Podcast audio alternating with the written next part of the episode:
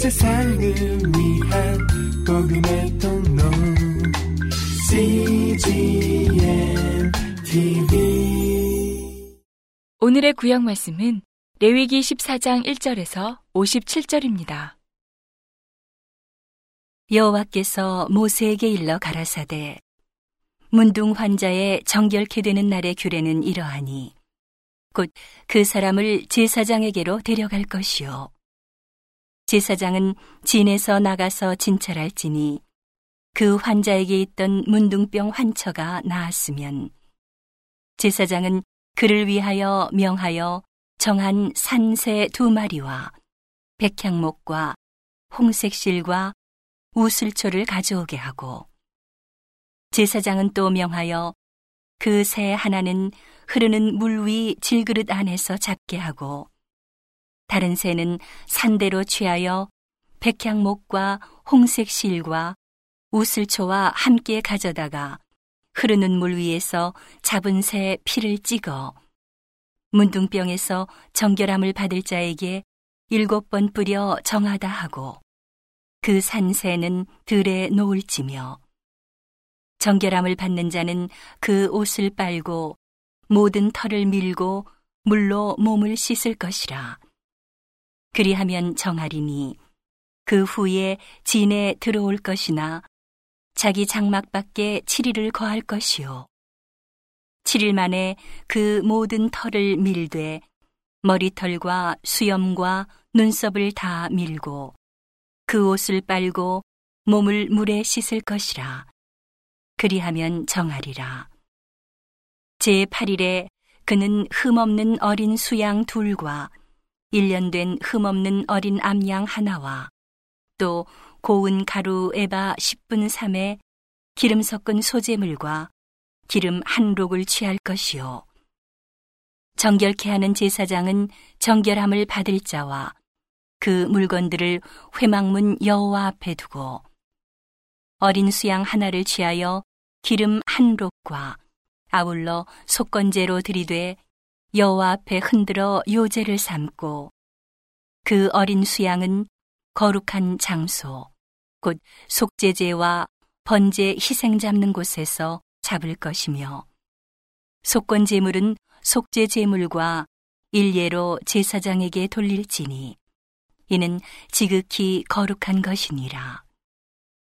제사장은 그 속건제 희생의 피를 취하여 정결함을 받을 자의 우편 귓부리와 우편 손 엄지가락과 우편 발 엄지가락에 바를 것이요.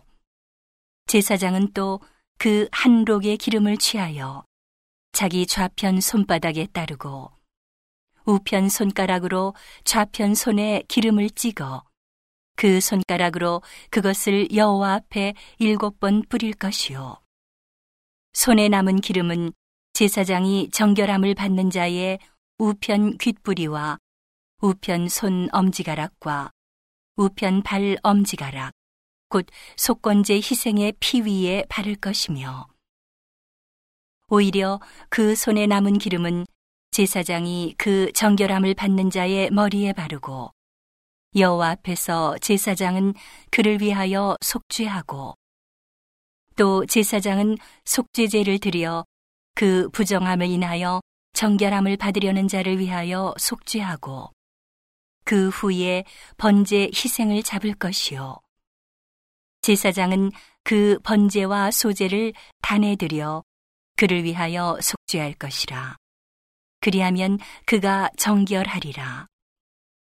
그가 가난하여 이에 힘이 미치지 못하면 그는 흔들어 자기를 속할 속건제를 위하여 어린 수양 하나와 소재를 위하여 고운 가루 에바 10분 1에 기름 섞은 것과 기름 한 록을 취하고 그 힘이 미치는 대로 산비둘기 둘이나 집비둘기 새끼 둘을 취하되 하나는 속죄 제물로 하나는 번제물로 삼아 제8일에 그 결례를 위하여 그것들을 회막문 여호와 앞 제사장에게로 가져갈 것이요.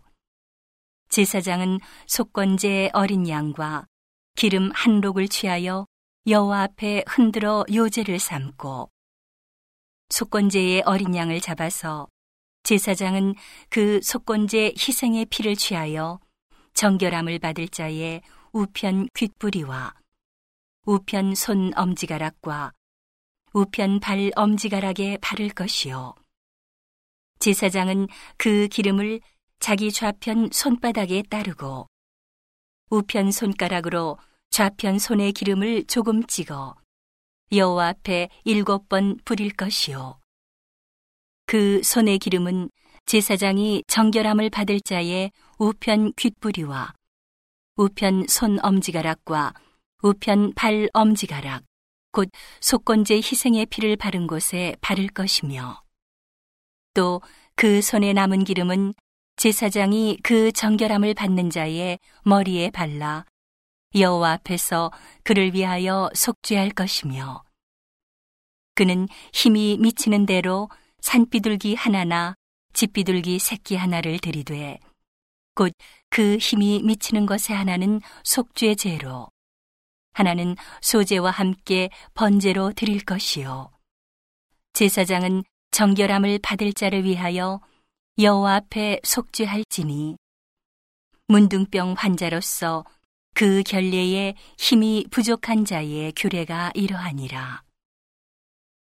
여호와께서 모세와 아론에게 일러 가라사대 내가 내게 기업으로 주는 가나안 땅에 너희가 이른 때에 내가 너희 기업의 땅에서 어느 집에 문둥병 색점을 바라게 하거든 그 집 주인은 제사장에게 와서 고하기를 무슨 색점이 집에 생겼다 할 것이요?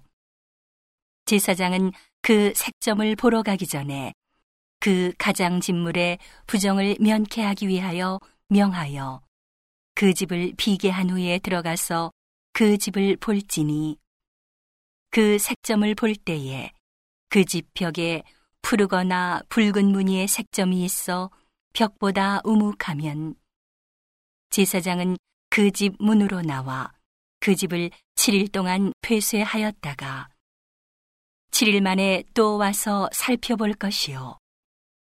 그 색점이 벽에 퍼졌으면 그는 명하여 색점 있는 돌을 빼어 성박 부정한 곳에 버리게 하고 또 집안 사면을 긁게 하고 그 긁은 흙을 성박 부정한 곳에 쏟아 버리게 할 것이요. 그들은 다른 돌로 그 돌을 대신하며 다른 흙으로 집에 바를지니라. 돌을 빼며 집을 긁고 고쳐 바른 후에 색점이 집에 복발하거든. 제사장은 또 와서 살펴볼 것이요. 그 색점이 만일 집에 퍼졌으면 악성 문둥병인 즉 이는 부정하니 그는 그 집을 헐고 돌과 그 제목과 그 집의 모든 흙을 성박 부정한 곳으로 내어갈 것이며 그 집을 폐쇄한 날 동안에 들어가는 자는 저녁까지 부정할 것이요. 그 집에서 자는 자는 그 옷을 빨 것이요. 그 집에서 먹는 자도 그 옷을 빨 것이니라. 그 집을 고쳐 바른 후에 제사장이 들어가 살펴보아서 색점이 집에 퍼지지 아니하였으면 이는 색점이 나은 것이니 제사장은 그 집을 정하다 하고 그는 그 집을 정결케 하기 위하여 새 두 마리와 백향목과 홍색 실과 우술초를 취하고 그 새 하나를 흐르는 물 위 질그릇 안에서 잡고 백향목과 우슬초와 홍색 실과 산 새를 가져다가 잡은 새의 피와 흐르는 물을 찍어 그 집에 일곱 번 뿌릴 것이요.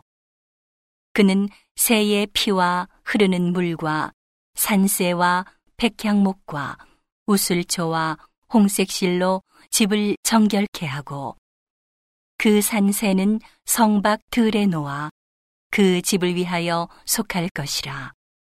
그리하면 정결하리라.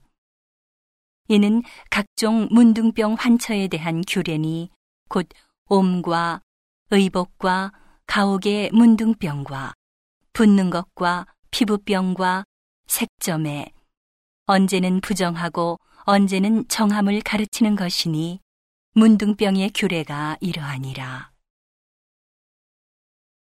오늘의 신약 말씀은 마가복음 13장 1절에서 31절입니다.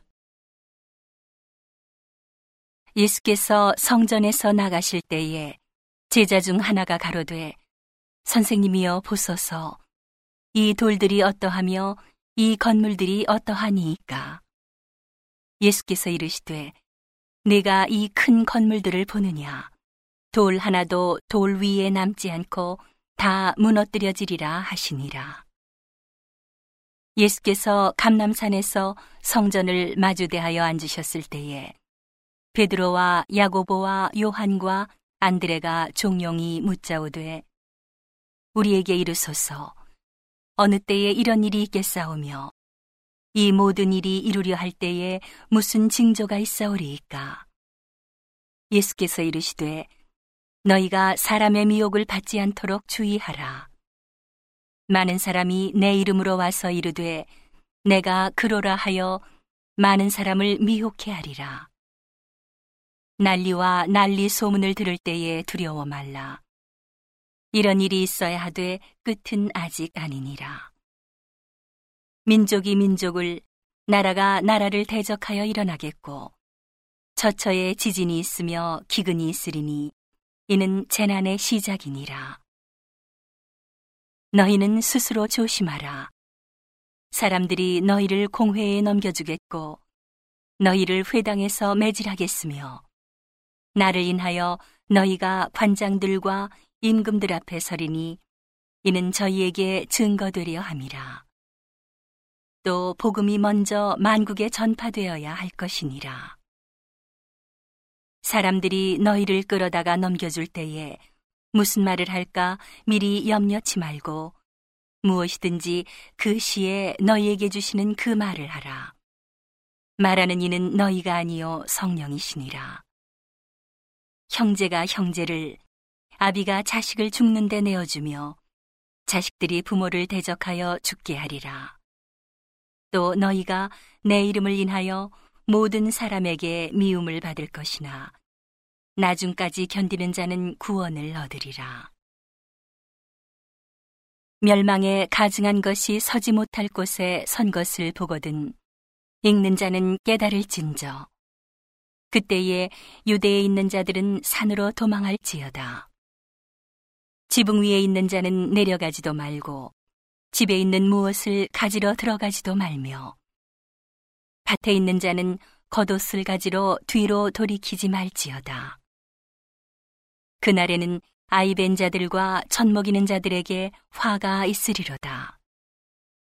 이 일이 겨울에 나지 않도록 기도하라.